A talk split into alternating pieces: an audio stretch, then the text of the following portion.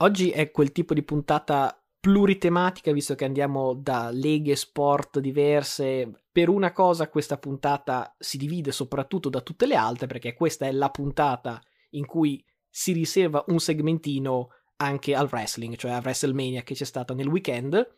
C'è una cosa che è successa perché Pat McAfee ha avuto un incontro, in questo incontro si è anche preso una stunner, quindi si è ufficialmente aperta la porta ai podcaster che parlano di sport che si prendono stunner, quindi io il prossimo anno ti metto in lista per prenderne una. Ah no, pensavo ti volessi mettere in lista tu, cioè, insomma... Cioè, tut- tutta questa introduzione poi per tirare in mezzo me ci sta, visto che già la palla 2 la vinci tu, eh, mi sembra giusto essere punito senza alcun motivo. Però almeno mentre ti prendi la stunner, non lo so, tiri fuori una t-shirt dove pubblicizzi il podcast, così 77.000 persone, più tutti quelli a casa, milioni, miliardi, poi ci seguono. È tutto, tutta una strategia di marketing. Buon sacrificio, buon sacrificio. Ci potrebbe anche stare, se riesci a iscrivermi a WrestleMania mi, mi presenterò. Ah, mi è appena giunta notizia che per il prossimo anno la condizione è stunner su una scala con sotto un tavolo incendiato. Ah, e poi, poi.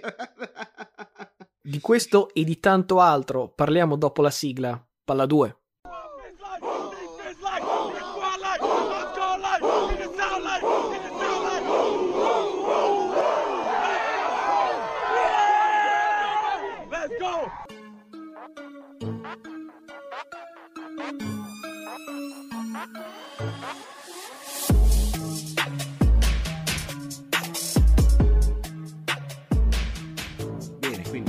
Eccoci a questa nuova puntata in cui lo sforamento potrà essere equamente distribuito tra eh, NFL, NBA, se vuoi anche un po' di hockey, eh, wrestling, insomma un po' eh, qualunque cosa. Io comunque sono sempre Luca Bolognesi e io sono Stone Cold Matteo Venieri, arrivati alla puntata numero 105 del nostro podcast. Penso che siamo tornati alle medie con questa, con questa uscita, cioè mi sento improvvisamente eh, ributtato in bollasina e sta, sta roba qua che si faceva veramente nei corridoi delle medie. Ecco, se ci fosse per caso un ascoltatore della Guido Novello, che piano era? Cos'era il secondo o il terzo piano? Non c'era mi, quell'antro. Non mi, non mi ricordo. C'era quell'antro fra eh, una classe e l'altra, dove era praticamente penso un'uscita di sicurezza, una roba del genere, che era diventato il nostro ring di WWE, dove anche con gente che forse capitava lì a caso ci si prendeva ammazzate. Fortuna non è mai successo niente, però insomma. Bei momenti. Non try this at home cheat. sì. Infatti non era a casa, era a scuola, abbiamo seguito il regolamento. Eh, preso la lettera. Però partiamo in realtà con l'NFL, che prima o poi scivolerà più in basso nelle nostre scalette, però finché l'NBA non entra nei playoff continuiamo a dare priorità all'NFL. Nello specifico, dopo due settimane che abbiamo rimandato, finalmente si tirano le fila di questa free agency e ricapitoliamo tutte le firme che non abbiamo citato che abbiamo solamente buttato lì senza eh, numeri, cifre nello specifico, partendo dai quarterback perché Matthew Stafford confermatissimo ai Rams, nuovo contratto da 4 anni a 160 milioni, considerando che è un prolungamento, visto che non era free agent, si parla di un commitment totale di Stafford ai lei per i prossimi 5 anni per un totale di 183 milioni. Su soldi, sono anche soldi che lui si è guadagnato quest'anno, quindi niente da dire. Uh, altra firma un pochino meno pirotecnica, Andy Dalton riesce a trovare un'altra squadra, di avere veramente un ottimo agente per eh, continuare a riciclarsi dopo annate immonde, finisce ai Saints per un anno con contratto di massimo 6 milioni, ma ci saranno bonus che probabilmente non riuscirà a guadagnare. Ehm, cito anche un QB di nicchia che sarebbe Josh Johnson, andrà a fare il backup di Wilson a Denver da citare non perché è rilevante eh, questo mezzo carneade, ma perché aggiunge Denver a questa lista di squadre incredibili che vado a leggere. Bucks, Niners, Browns, Bengals, Jets, Colts, Bills, Ravens, Giants, Texans, Raiders, Washington, Lions e ora Broncos. Aggiungi Mountain Lions in UFL, Fleet in AAF e Wildcats in XFL mancano solo i Ravenna Dockers nel flag football e poi le ha fatte veramente tutte. Infatti stavo per dire che se vuole completare la, la, la lista i Dockers lo prendiamo volentieri, anche se compete con Fitzmagic comunque, che eh, ricordiamo essere un altro uomo da più di, un, più di, una squadra e che magari è candidato al ruolo di backup a Buffalo, visto potrebbe andarci gratis direttamente, visto che faceva il tifoso agli scorsi playoff. Un altro quarterback che non mi aspettavo di citare, ma cito anche se al momento è senza firma, è Colin Kaepernick, sì esatto, quel Colin Kaepernick che è tornato a lanciare per gli scout, aveva fatto qualche video qualche settimana fa, poi durante lo spring game di Michigan ha fatto qualche lancio, diciamo, evento allestito da, da coach Arbo, che non a caso era il suo coach a San Francisco, e ha allestito questa cosa in maniera molto saggia, nel senso che già gli scout erano presenti per valutare dei prospetti dei Wolverines. Putta caso c'è lì Kaepernick che fa qualche lancio non devi giustificare trasferte se sei uno scout, non devi andare in qualche campaccio di periferia se sei capperi, quindi è, è una, una, simpatica idea. Ho anche letto che finalmente Kaepernick ha detto ok, sono disposto a fare il backup, per quanto io ho apprezzato Kaepernick prima da giocatore e poi anche da attivista, mi sembra di dire, eh beh, grazie, vuoi fare il backup. A questo punto sono passati tipo 5 anni dall'ultimo snap che ha fatto in NFL viene da dire, backup penso ancora possa competere, ma io, come dissi cinque anni fa, non c'era un podcast allora, ma insomma, già ce lo siamo detto, Kaepernick per me non, non giocherà più in NFL e secondo me è una buona cosa, perché al primo intercetto si inizia a dire, ah ma guardi, ma sul tiro sto qua che dice queste cose qua e poi fa un pick six contro i Lions, quindi purtroppo quando sei un po' un martire della tua causa è bene estraniarti da, da, da, certe situazioni che possono dare ad altri motivi per invalidare le tue posizioni, che per una persona seria non dovrebbe essere un intercetto, un motivo per, per invalidare una lotta al razzismo, però siccome c'è pieno di gentaccia là fuori, ecco, immagino che molti salirebbero su quel carro. Beh, in compenso, se lui è arrivato giustamente a dire sono disposto a fare il backup, anche perché sinceramente fa il backup più o meno chiunque, a sto punto veramente, anche se entra e prende un pick six contro i Lions, io continuo a dire, beh, insomma, però Kaepernick come backup me lo prendo, cioè, nel senso, cioè, veramente c'è della gente, non so se vi ricordate le, le, epiche prestazioni dei backup dei Giants nelle ultime stagioni, cioè, insomma, giusto per citarne alcuni, ma abbiamo visto veramente qualunque cosa lo scorso, lo scorso anno. Ecco, in compenso c'è Cam Newton che invece aspetta ancora di firmare in una squadra dove può virgolette, se ho capito bene da quello che ha detto, legittimamente competere per il ruolo di starter. Uh, aia. Passiamo all'attacco partendo con i wide receiver, già citato settimana scorsa, ma eh, senza cifre, quindi parliamo anche di queste, Allen Robinson passa da Chicago ai Los Angeles Rams, 3 anni a 45 milioni. Altro giocatore di LA che invece saluta è Robert Woods, tridato per una sesta scelta a Tennessee, sesta scelta chiaramente sotto mercato vari livelli, sotto mercato perché viene da un brutto infortunio e quindi insomma c'è, c'è, il dubbio che la merce sia danneggiata, diciamo che è stato preso tipo quando vai al supermercato, ci sono delle lattine con, con, li, con i bozzi, dici ma magari eh, non è niente. Se lo sono preso per niente, secondo me Tennessee ha fatto un affare, se effettivamente torna il giocatore visto negli ultimi anni, una sesta scelta è veramente una miseria.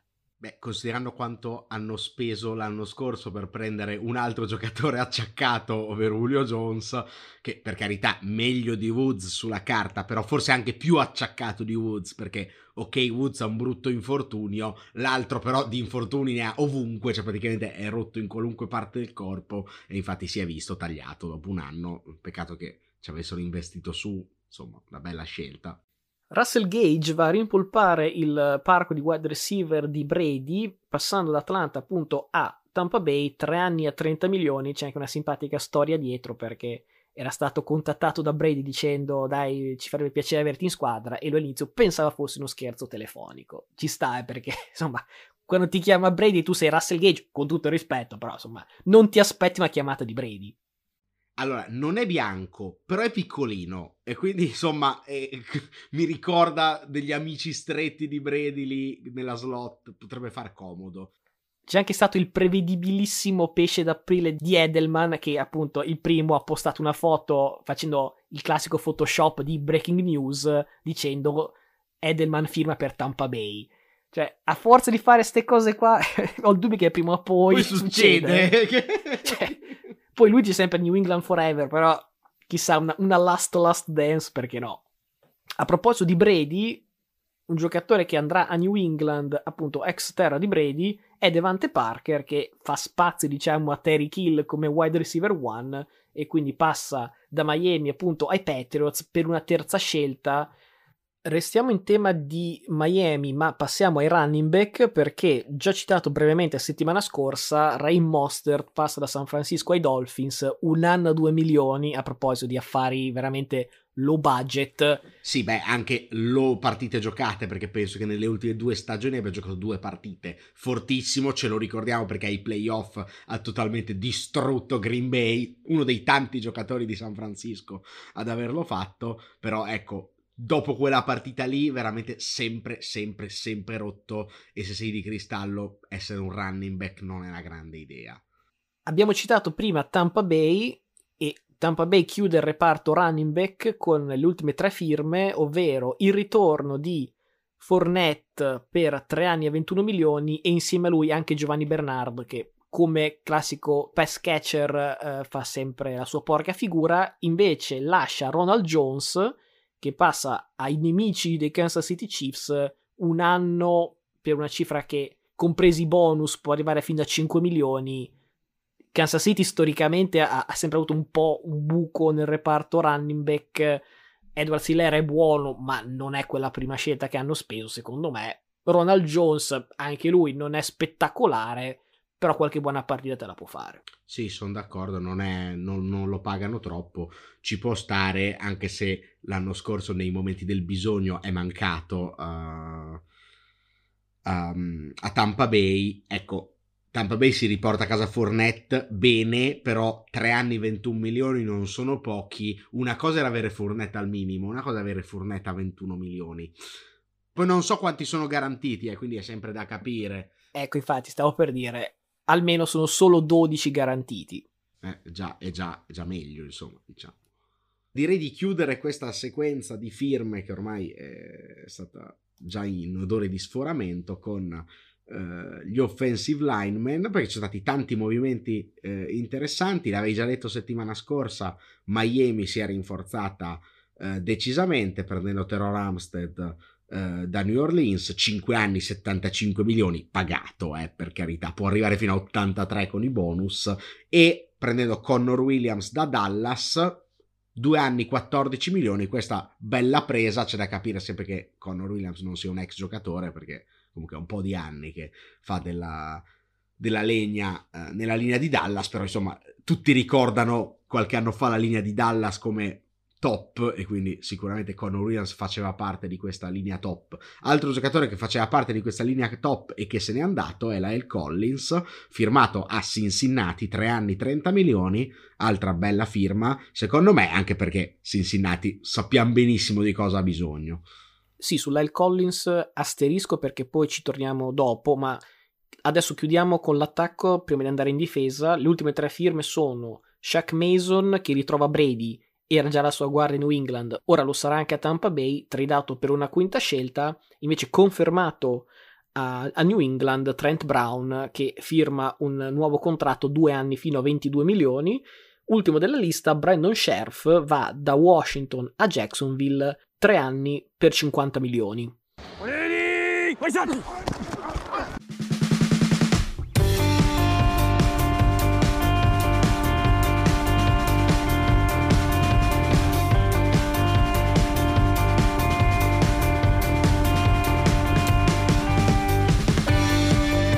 Andiamo avanti con le altre firme della difesa.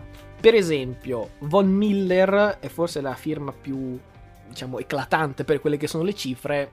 Passa dai Rams, ovviamente con l'anello, a Buffalo per 6 anni a 120 milioni, ma su questa firma poi ne parliamo più avanti. Chi invece fa il percorso più o meno opposto, cioè finisce ai Rams, però partendo tra virgolette da Seattle, visto che in realtà era stato già tagliato, è Bobby Wagner che firma appunto ai Rams 5 anni a 50 milioni.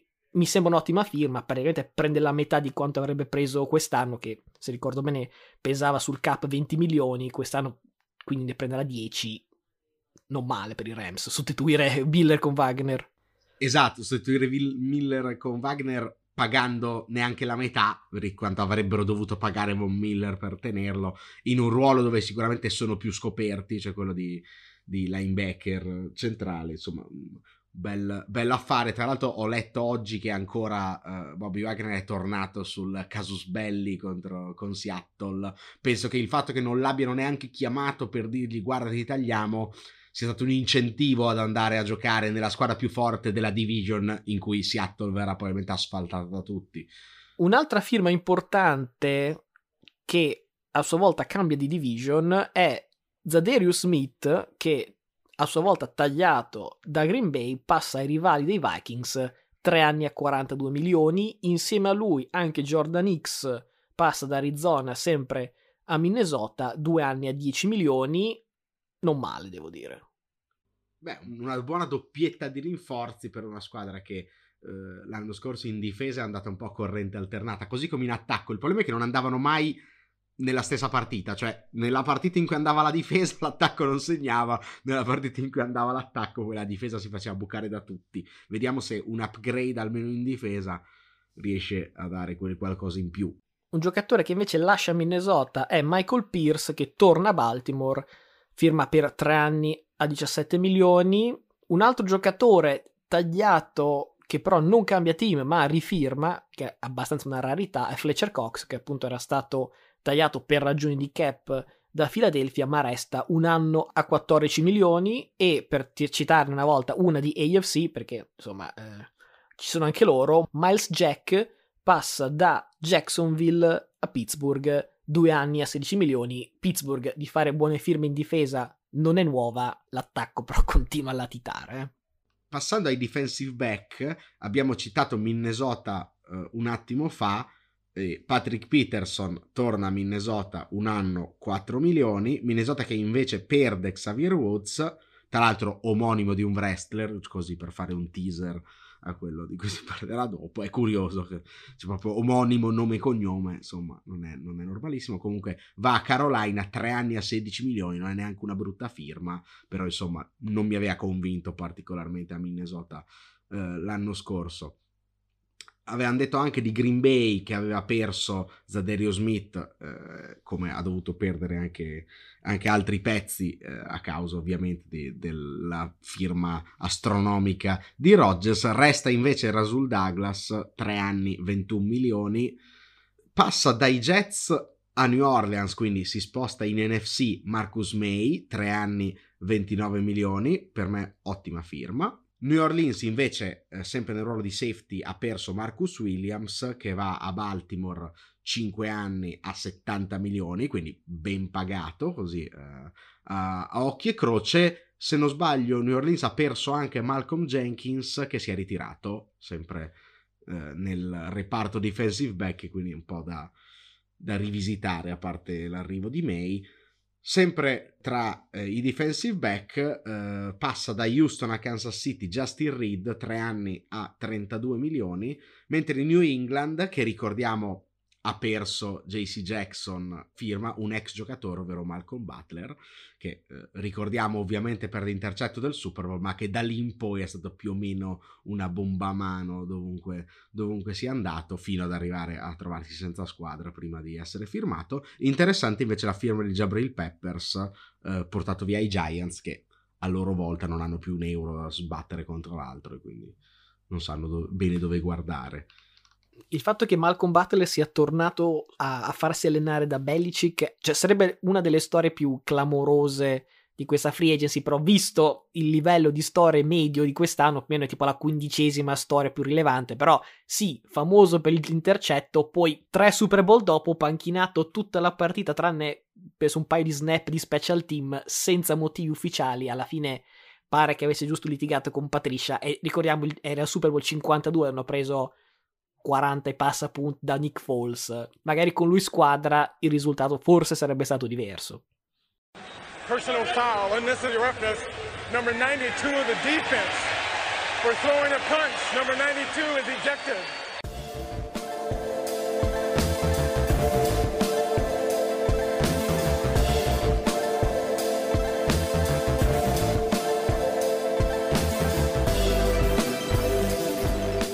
Due settimane fa vi abbiamo chiesto quale fosse per voi la firma migliore e o peggiore di questo mercato. Ecco, ora finalmente tocca a noi eh, dire la nostra. Per me la firma migliore, magari più nell'ottica qualità-prezzo che game changer totale, però per me è Jameis Winston, due anni a 28 milioni, di cui 15 garantiti. Lo scorso anno era finito KO eh, con la rottura del crociato in week 8 chiude l'anno, diciamo, 5 vittorie, 2 sconfitte, giocando per i Saints, che secondo me vuole dire pochissimo, visto che ho guardato poi chi sono le avversarie. Big win, ricordiamo, week 1 contro Green Bay, poi sconfitte contro squadre assolutamente cringe come Carolina e Giants, quindi difficile secondo me parlare solamente di vittorie e sconfitte come un'analisi esaustiva della sua, della sua stagione, però 14 touchdown a fronte di 3 soli intercetti, questo mi sembra molto più rilevante, forse fare panca dietro Breeze finalmente avrà dato i suoi frutti per davvero. Secondo me l'attacco ha i pezzi giusti, chiaro che Thomas bisogna vedere eh, se torna e come torna, Camara quanta benza ha. No, Camara quanti anni di galera prende, perché ricordiamo che in tutto ciò ci siamo dimenticati che è stato arrestato Camara. In mezzo alla free agency folle che succedeva, tutti ci siamo scordati che Camara è stato arrestato.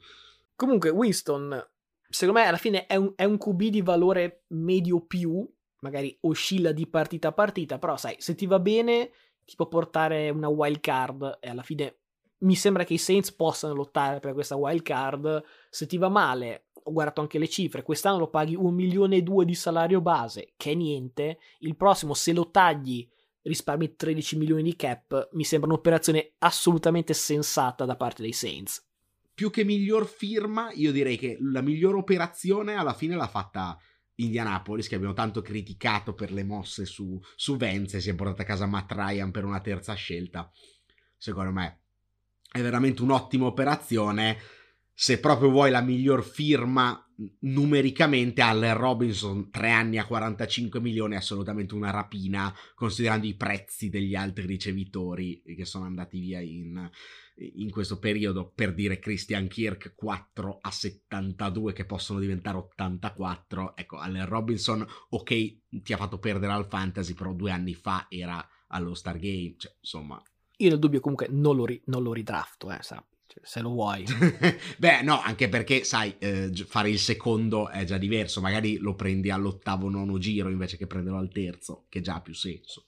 Parlando di squadra che nel complesso ha fatto la free agency migliore, settimana scorsa ho citato Miami, non la ripeto, ne cito un'altra invece, Cincinnati. Cincinnati avevo detto l'aspetto al varco perché insomma c'era un ovvio eh, buco nella squadra da, da, da, tappare e devo dire che secondo me ha fatto veramente un lavorone. Abbiamo già citato questa settimana Lyle Collins in precedenza abbiamo detto anche Alex K ex guardia di Brady. Sono due giocatori che hanno fatto parte di due ottime linee offensive in questi anni appunto Dallas e Tampa Bay. Aggiungi anche Ted Carras che anche lui ha la sua esperienza tre quinti di linea, quindi sono nuovi di zecca e comunque ogni singola mossa è un upgrade importante.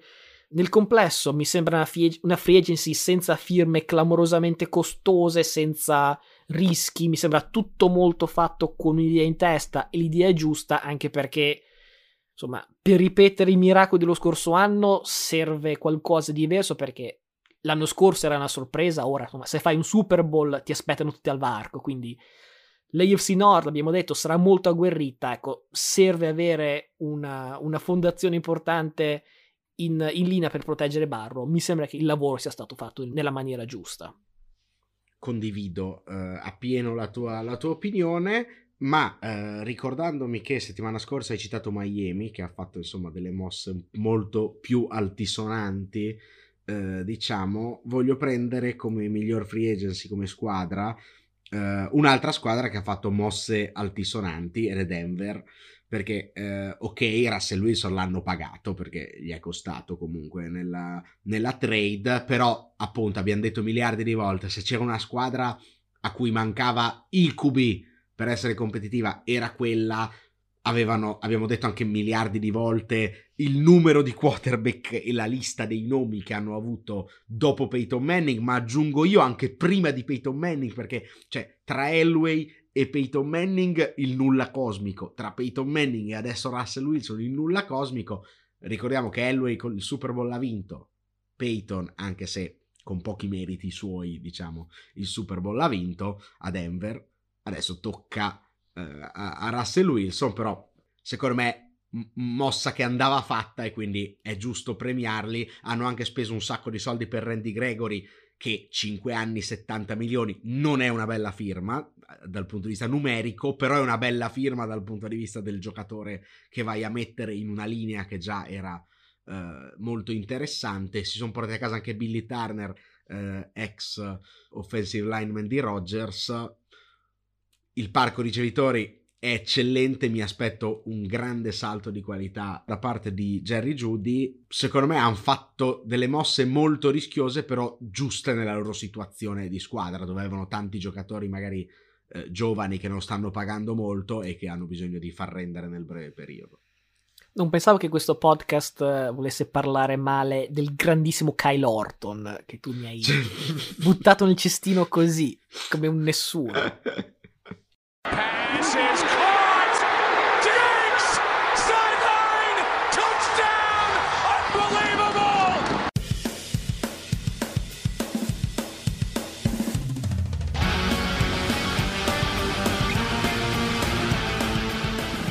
Passiamo alle firme peggiori, eh, qui penso ci sia poco da, da, da, pensarci. Christian Kirk l'abbiamo già seppellito noi e anche voi nel sondaggio di settimana scorsa, quindi non lo sto a ripetere. Eh, l'altro nome poteva essere Von Miller, no? l'abbiamo detto prima, 6 anni a 120 milioni. I contratti NFL sono un po' eh, farlocconi perché ti danno questi numeri e dicono: oh, Madonna, 120 milioni, tantissimo. Ecco, se guardate come ho fatto io, ma faccio il lavoro per voi, eh, il breakdown della, dei numeri di anno in anno, alla fine sono 3 anni a 51 milioni, che suona molto diverso. Parliamo di garantiti, ovviamente per carità, non vuol dire neanche che sia un prezzo di saldo, però secondo me avere un Hall of Famer in squadra dove ti può fare un po' da chioccia ai vari Epenesa, Rousseau, insomma, un, un reparto di pass rusher che era un po' un deficit dei Bills, però a giovani interessanti, mi sembra un'ottima operazione. Poi, insomma, appena vinto un anello da, diciamo, coprotagonista, quindi non è neanche totalmente bollito. Quindi, chi è sto peggiore qua? Peggiore Carson Wentz, assolutamente ai Commanders è una trade, non una firma, però è talmente becera che comunque si prende questo, questo trofeo che nessuno voleva. Cioè, se vuoi dare 28 milioni a un QB, c'era di meglio sul mercato. Se volevi un QB traghettatore, ce n'erano di meno cari, quantomeno. Già detto, secondo me non è un upgrade ovvio su Heineke, quindi non vedo esattamente la ragione per questa operazione. Sì, cioè c'era Trubisky, per esempio, che costava meno, per dire un nome abbastanza becero, ma che costava meno.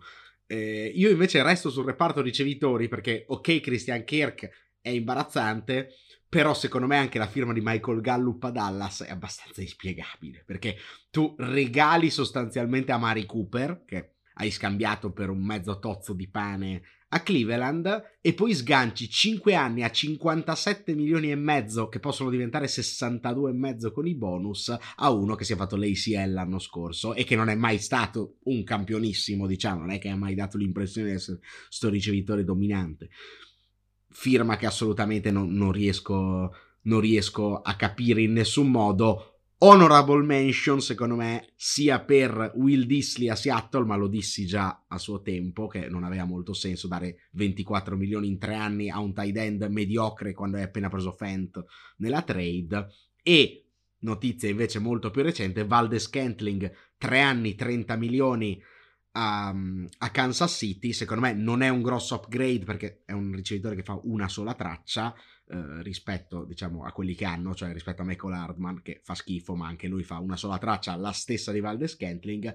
A parziale di scolpa dei Chiefs bisogna dire che il capit è solo 5 milioni nel primo anno, quindi 3, 3 anni a 30 milioni, ma se fa schifo poi lo seguiamo. Quello che mi chiedo è però non c'era tutto questo bisogno di spendere questi soldi qui, forse si potevano spendere meglio, sicuramente hanno speso meglio quelli su Juju per esempio Il tutto però secondo me impallidisce rispetto a quella di Gallup che è veramente fuori di testa. Sempre a proposito della trade di Tyreek Hill, avevo detto Miami forse la migliore, Kansas City forse la peggiore, forse perché alla fine a scrutare bene ne ho trovato una che ha fatto pure peggio, che sono i Ravens. Ad oggi mi risultano solo tre firme di giocatori nuovi che sono Morgan Moses, Michael Pierce e Marcus Williams.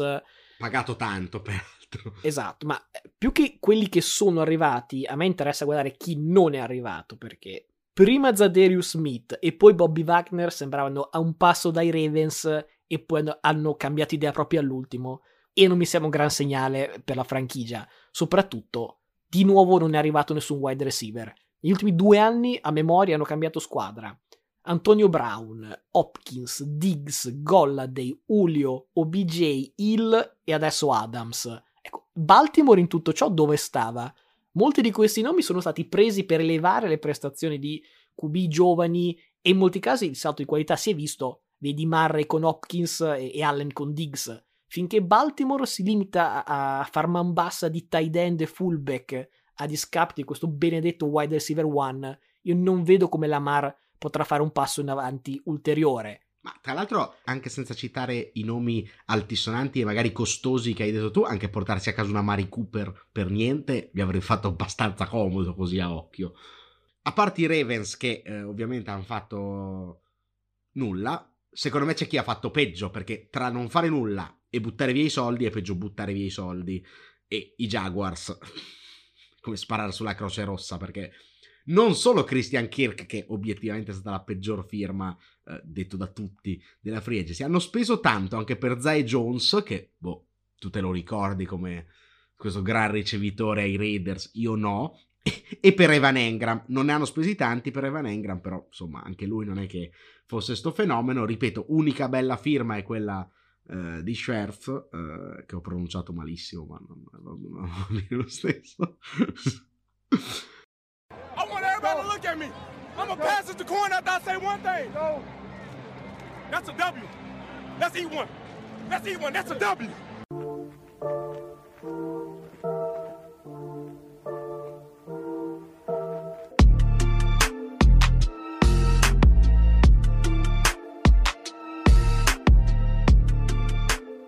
Chiudiamo la parte NFL col sondaggio della settimana. L'ultimo sondaggio vi abbiamo chiesto: voi vorreste Baker Mayfield come QB della vostra squadra? E sommando i voti da Instagram e Spotify, devo dire che è venuta fuori una, una lotta parecchio serrata: 59% no, 41% sì. Devo dire avrei messo la casa su più un plebiscito del tipo 75% no, e invece si vede che quasi la metà di voi un pensierino a Baker, insomma, ce lo sta facendo. Sì, probabilmente perché quasi la metà di voi tifa per delle squadre che, che hanno o Vance o, o, o, Jones o gente del genere a fare il QB, perché se no non mi spiego come uno che ha Barrow in squadra dovrebbe pensare minimamente eh, a Mayfield. Insomma.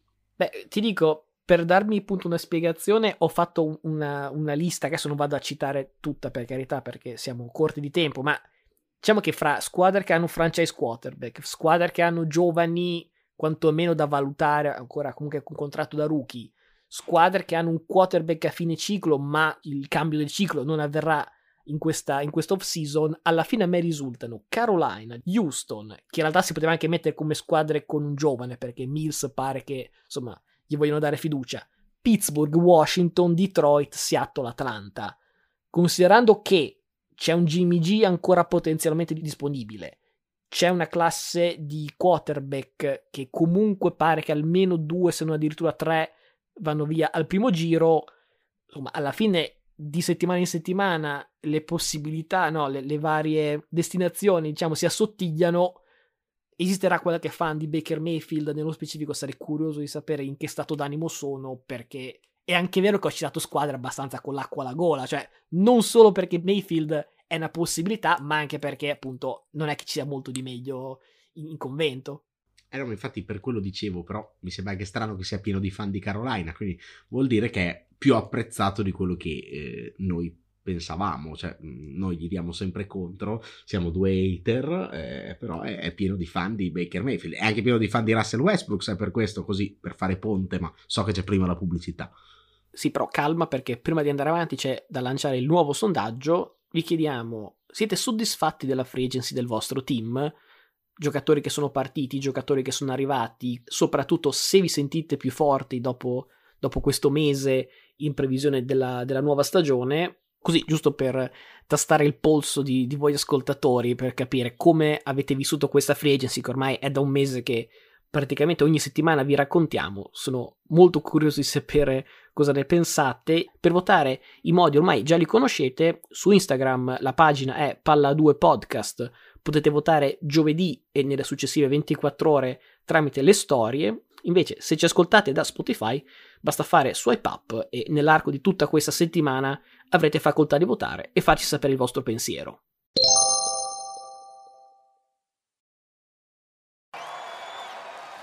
What can I say? Mamba out.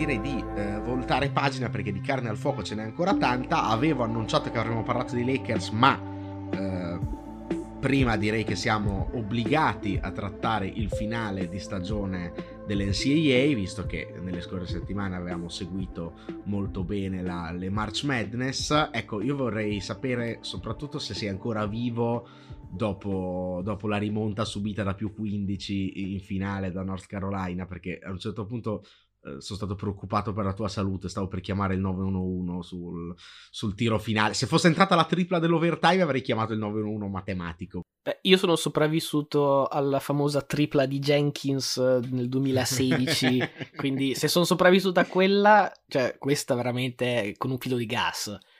Purtroppo, insomma, eh, bisogna raccontare questa sconfitta. Purtroppo, dichiaratamente sono fan di UNC, eh, quindi non è che debba fare finta di essere imparziale su queste cose. Ormai è un paio di settimane che ne parliamo. È, è, un, è un, peccato. Eh, Kansas comunque era la squadra che arriva come seed numero uno. In Final Four aveva sverniciato Villanova, veramente partita mai in discussione. Comincia la partita 7 a 0 e dico, Ale, questa non comincia neanche.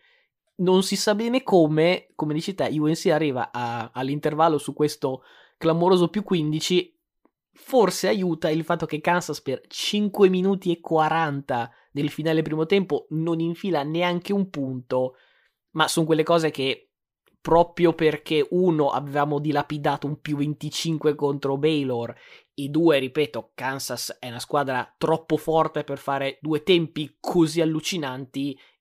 Onestamente sono arrivato alla, alla, all'intervallo aspettandomi una rimonta e infatti un po' a UNC è venuto il braccino e questo c'è poco da dire. Hanno ricominciato il secondo tempo tirando 2 su 14 dal campo. Un po' Kansas ha veramente cambiato marcia, ha cominciato a difendere come un gruppo di assatanati.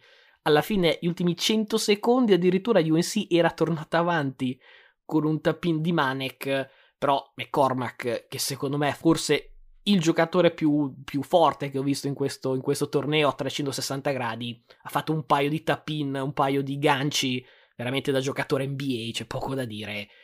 UNC ha avuto addirittura tre palle per, per l'overtime, due sono finite sul ferro e vabbè, insomma, ci sta. Clamorosamente Kansas butta via la palla nel, nella rimessa dove, insomma, in teoria bastava mettere in campo, prendere fallo, andare in lunetta e chiuderla lì. Caleb Love con una tripla aveva sentenziato Duke, ecco, con quella tripla invece di lunedì sera ha preso solo aria, finita lì le, le ragioni quando per una partita o per essere stato così in vantaggio sono tante, bisogna guardare anche le rotazioni, dicevamo sempre, no, sono corte, sono corte, ecco, eh, Puff Johnson è collassato letteralmente sul campo dopo 18 minuti giocati, questo insomma eroico, eh, però ti fa capire quanto poco fosse abituato a giocare. Dopo aver fatto la partita della vita praticamente, se non ho capito male a un certo punto ha messo la tripla tipo del pari ed era la prima tripla che metteva in tutto il torneo. Sì, in quel momento lì devi dire che ci hai creduto, eh, perché di solito quando succedono queste cose sono baci del destino. Poi ha vomitato in campo.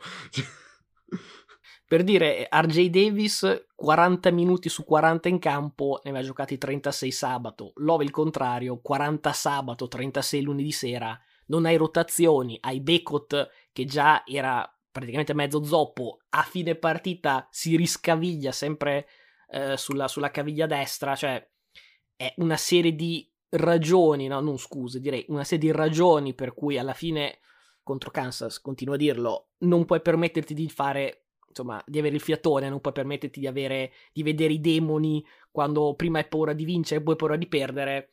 Insomma, meritato secondo me per Kansas, UNC, insomma, ha fatto, ha fatto quello che doveva fare, ovvero mandare in pensione Coach K. Per me quello è il National Championship. Tecnicamente non va in bacheca, non è un trofeo fatto di, di oro o altri metalli preziosi, però cioè, la soddisfazione di aver mandato fieramente in pensione quel vecchio di Coach K posso dire che mi ripaga della delusione di ieri sera. Allora, eh, come al solito hai buttato tanti spunti interessanti e parto dal fondo, che è anche cronologicamente precedente, perché ecco, Coach K è finito in pensione con, per quanto mi riguarda, mi sono concentrato molto su Banchero guardando la partita, eh, mi è sembrato anche lui abbastanza NBA pronto, come si direbbe. Quello che non capisco è lo usage, nel senso che cioè, hai banchero.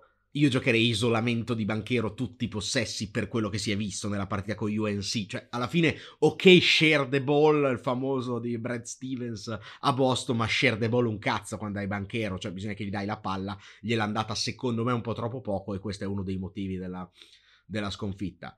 Arrivando poi alla finale, a North Carolina è mancato Love, che era stato eh, incredibile nei secondi tempi delle partite decisive precedenti, che sono sempre secondi tempi da sopra i 20 punti. Ecco, ha fatto un secondo tempo, penso, da sopra i 20 tiri, ma sbagliati praticamente tutti, compresa la tripla finale che, per carità, per quelle che aveva messo in precedenza nelle altre partite, era fattibile, non, non allucinante per essere un tiro costruito con, con tre secondi e spicci come ti avevo, come ti avevo detto nel, nel pre-partita, quando, mi, quando giustamente tu mi avevi detto potrebbe arrivare una squadra un po' scarica perché ha, fat- ha fatto l'impresa con Duke e quindi magari sono appagati.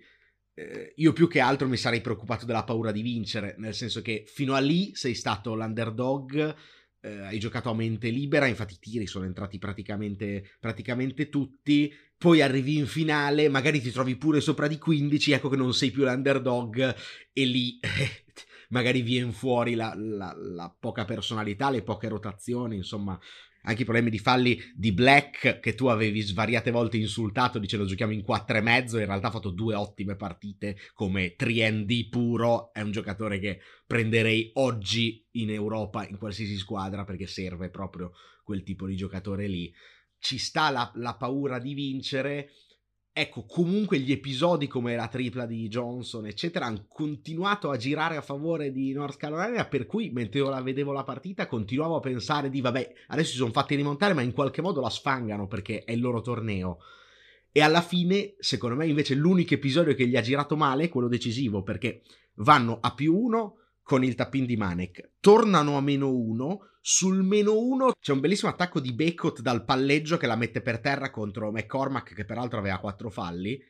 E, e lì poteva essere canestro, poteva essere Enduan col quinto fallo di McCormack, può succedere qualunque cosa. Cede la caviglia di, di Becot e palla persa, più nel possesso dopo non hai più chi difende. McCormack mette il più 3 a 40 secondi dalla fine finita la partita.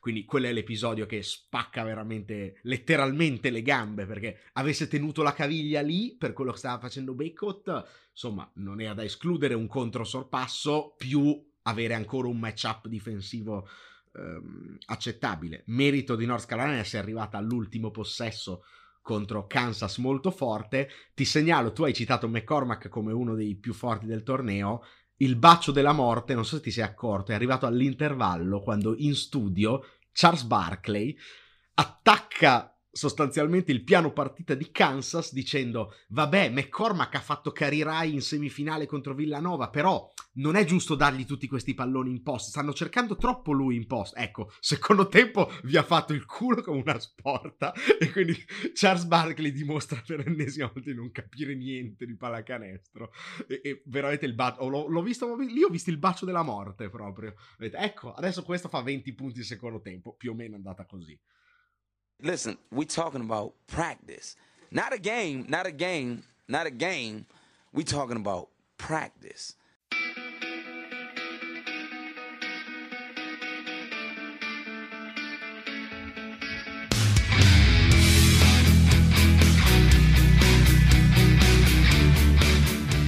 Va bene, dell'NCAA abbiamo parlato e ora faremo finta che non esista eh, per i prossimi 11 mesi e mezzo e quindi ora parliamo invece di NBA, ovvero stesso sport ma con i pro perché ci sono state delle partitone questa settimana e bisogna assolutamente parlarne. Sì, solo che eh, stiamo sforando un po' malamente, quindi ok diamone conto però... Eh, anche perché c'è stato un Antetokounmpo veramente incredibile che dimostra ancora una volta di avere il numero, come si dice, di, di Durant. Ma eh, a, parte, a parte darne conto, potremmo rimandare a settimana prossima il discorso generale sulle squadre playoff. E quindi di cosa vogliamo parlare invece? Ovviamente delle squadre che potrebbero molto probabilmente non essere playoff, perché al momento i Lakers sono sostanzialmente a un passo dal baratro, perché con sei sconfitte di fila si ritrovano due gare dietro a San Antonio con il tiebreaker a sfavore, fuori da, anche dal play-in Giusto per informare, mancano quattro partite, quindi dovrebbero recuperare tre gare su già San Antonio se ne vince due è sicuramente dentro, quindi la situazione è abbastanza disperata. Notizia degli ultimi, degli ultimi giorni è la sparata, di, la sparata di Magic Johnson che se n'è uscito dicendo cosa sarebbe stato se avessimo preso ai Lakers De Rozan invece di Westbrook, solo che LeBron non ha voluto sostanzialmente. Adesso, ovviamente, tutto da verificare il fatto che eh, l'informazione, diciamo, sia vera, però, diciamo, per quanto mi fido molto di LeBron giocatore, LeBron general manager ha avuto più bassi che alti nella carriera, quindi non è neanche da escludere che sia vero devo spezzare una lancia in favore dei Lakers per una volta. A parte la dietrologia totalmente abietta di queste dichiarazioni di Magic, e per quanto insomma noi due abbiamo spesso parlato di, di Lakers, di Westbrook, e non certo per fare i complimenti, pensare che solo lui sia il problema di questi Lakers, nonché insomma la differenza fra essere in lotta per un titolo o letteralmente fuori anche da, da, dal torneino per entrare ai playoff è un'idea aberrante, un'idea delirante. Cioè, peraltro, partorita dalla mente che ricordiamoci tradò Zubac per Mike Muscala per dire quindi insomma anche lui sicuramente ottimo giocatore come presidente dei Lakers non un genio è palese che con The Rosen sarebbero migliorate le cose questo è come scoprire l'acqua calda però ormai è settimane che lo diciamo, la squadra è veramente costruita male. La squadra, la squadra è, bece, è becera. Io sinceramente ho visto sprazzi della partita con Denver in cui Jokic ha portato a scuola prima Howard, poi Anthony Davis, poi di nuovo Howard. Anthony Davis è assolutamente imbarazzante come atteggiamento in campo, sinceramente, cioè è impresentabile è assolutamente impresentabile, peggio di Westbrook, perché Westbrook lo vedi che rosica quando perde, cioè ci dà l'anima, poi è scarso, cioè almeno è poco funzionale, però ci dà l'anima. Anthony Davis è indisponente, cioè sarebbe il classico che se giocasse in Italia al Crotone, capito, si troverebbe le gomme della macchina bucate dai tifosi, perché è indisponente. Beh, è indisponente e anche sempre rotto. Quest'anno ha letteralmente saltato metà delle partite. Ad oggi sono 38 su 79, proprio metà perfetta. Le, le rotazioni sono imbarazzanti, cioè tre quarti dei giocatori sono o da G League o da, da, da Eurolega per fare un complimento.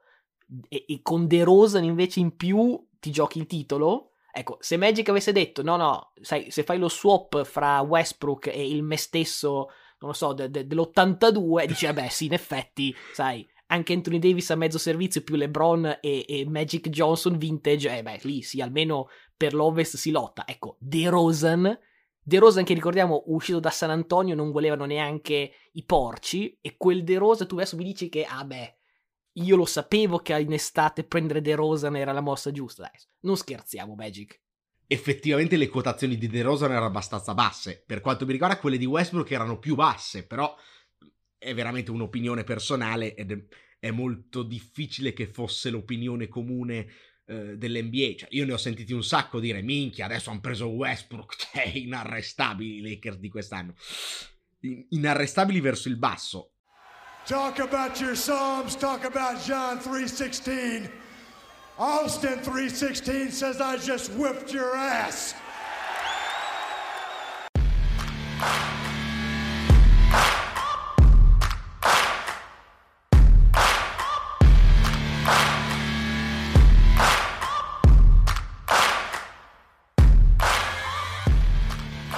chiudiamo in bellezza o in bruttezza, perché questo dipende da, dalla vostra opinione sul wrestling, arrivando sicuramente a tempi biblici, ma a anche dar conto di WrestleMania 38.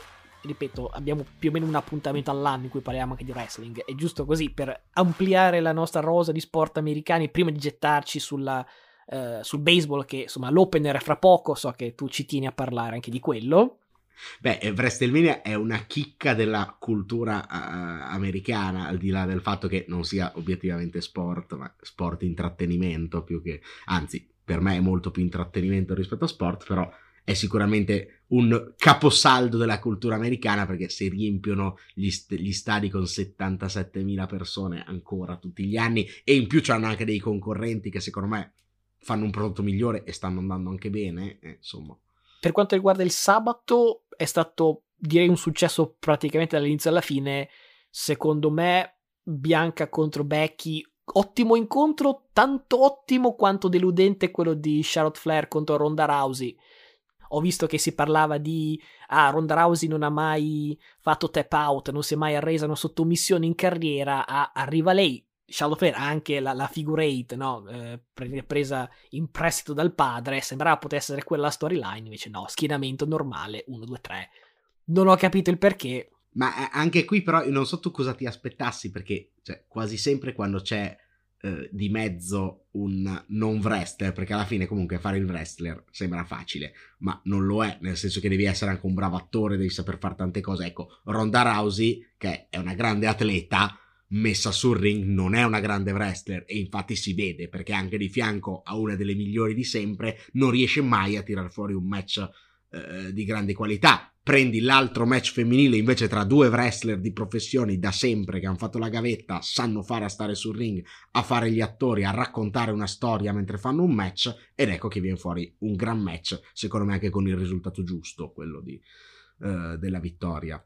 Bianca ha fatto doppietta visto che l'anno scorso main event e ha vinto il titolo di SmackDown, quest'anno semi main event, per, diciamo, perché poi c'è stato uno e ne parliamo dopo, e di nuovo vittoria, stavolta il titolo di Raw, quindi sicuramente eh, vista, vista, bene da parte della dirigenza WWE se le danno questi spot e, e questi titoli. Eh, giustamente, secondo me. Beh, siamo d'accordo.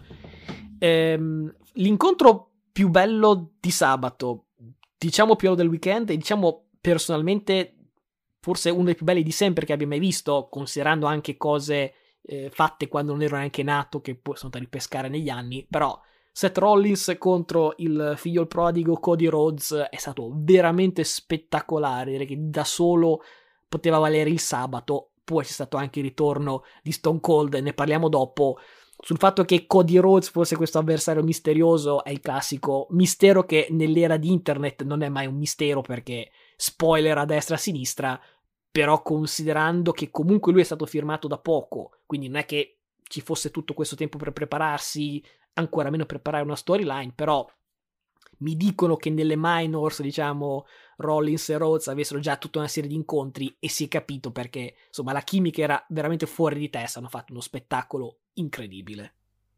Eh, secondo me adesso il match più bello di sempre si fa fatica quando non c'è una storyline dietro, è ovvio che eh, appunto è difficile raccontare una storia, un, un, background tra i due. Cioè, molto interessante il fatto che abbiano presentato Cody Rhodes, che se n'era andato da WWE praticamente come ultimo dei jobber che perdeva contro tutti, presentato invece come un gran campione. Quindi sostanzialmente hanno assodato che uno nelle minors può crearsi e diventare eh, un grande atleta, cosa che la WWE rarissimamente aveva fatto eh, in passato, quasi sempre prendeva i big da fuori e li presentava parte, facendoli partire dal basso. Qui l'ha fatto partire molto dall'alto per i suoi standard, un po' come fece con AJ Styles. Quindi, insomma, questo è apprezzabile.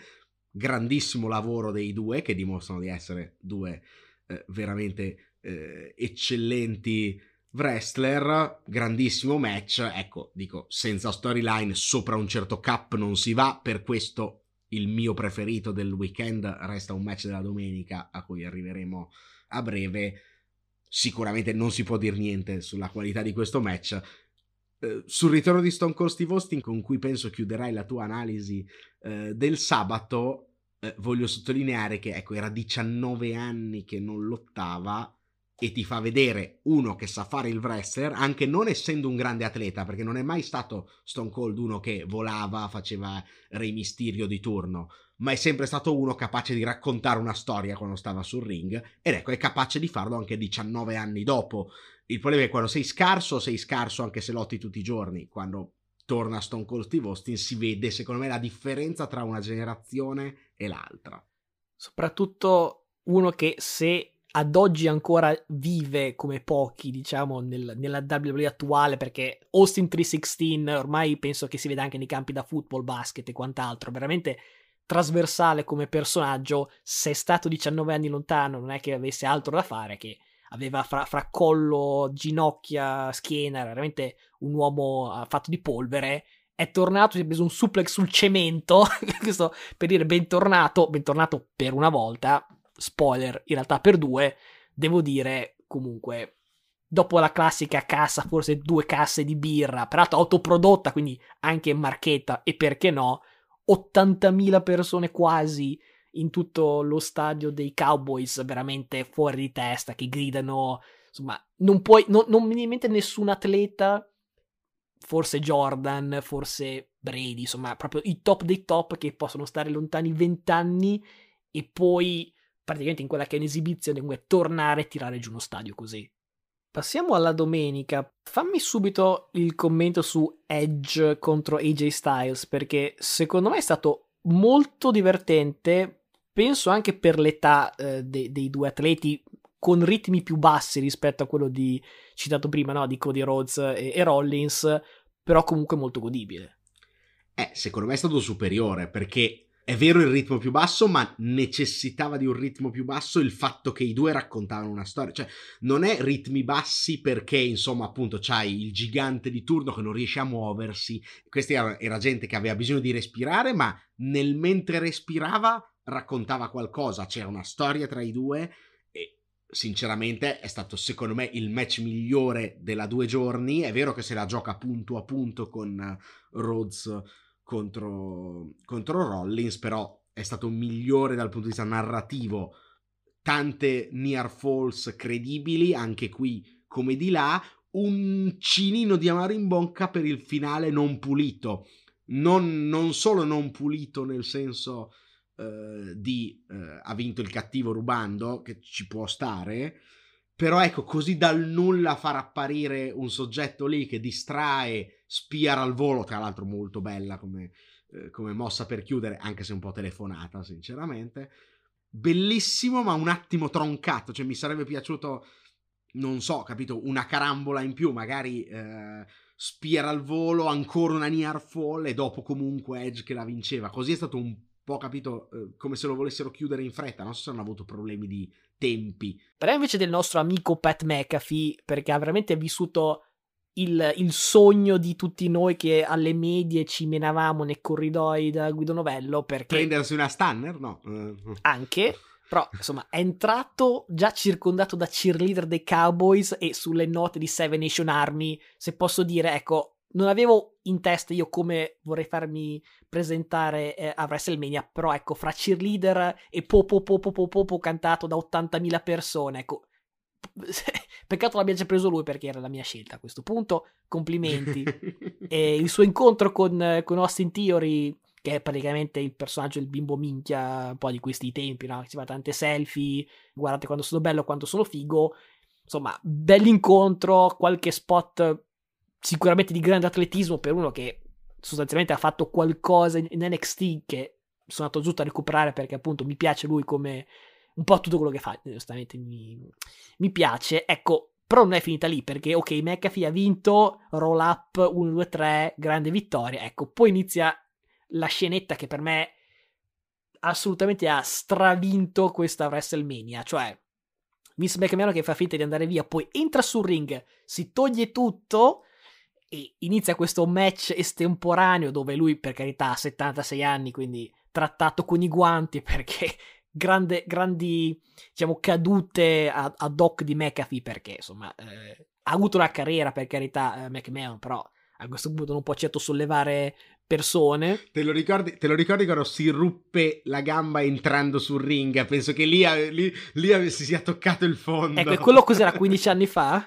Ecco, che era 15 anni fa o giù di lì che si ruppe cosa, i tendini o i, quad, come si dice, i quadricipiti, ecco, insomma, si sfasciò due ginocchia a salire sul ring, ecco, a 76 anni, non chiediamogli troppo, però fa questo match, classica rubata, questo magheggio da altri tempi per, per il sottoscritto che più o meno è da quei tempi lì che non guarda la WWE, 1, 2, 3, grande vittoria di McMahon, poi mentre parte la musica e tutti si, si, insomma, i bu del pubblico vetro che si rompe, arriva Stone Cold che è sopravvissuto appunto al suplex sul cemento, arriva e fa Stunner a Theory che la vende in maniera clamorosa, Stunner a Vince che collassa, proprio la vende per niente male, e poi una Stunner a McAfee spettacolare con la birra che stavano bevendo che schizza alle stelle e poi lui che rotola fuori dal ring e anche da stannato si fa una birra. Cioè 10 40 stelle, non so quante che rating dare a questa cosa qua, ma bellissimo. Questo, questo, è intrattenimento, proprio il trash, quello, quello, vero, ma del resto Stone Cold è una vita che fa sta gag spettacolare di ok, faccio la stunner al cattivo, faccio la stunner al cattivo, poi brindo con il buono e stunner anche a lui e via, perché ce n'è, ce n'è, un po' per tutti. E, e questo sinceramente è, tu, è, sempre carino da vedere, comunque è un gra- grande ritorno uh, alle origini. E ci stava, ci stava, tutto, tutto bello. Quando c'ho queste scenette qui, queste hanno molto più senso secondo me rispetto a Johnny Knoxville, se è per questo.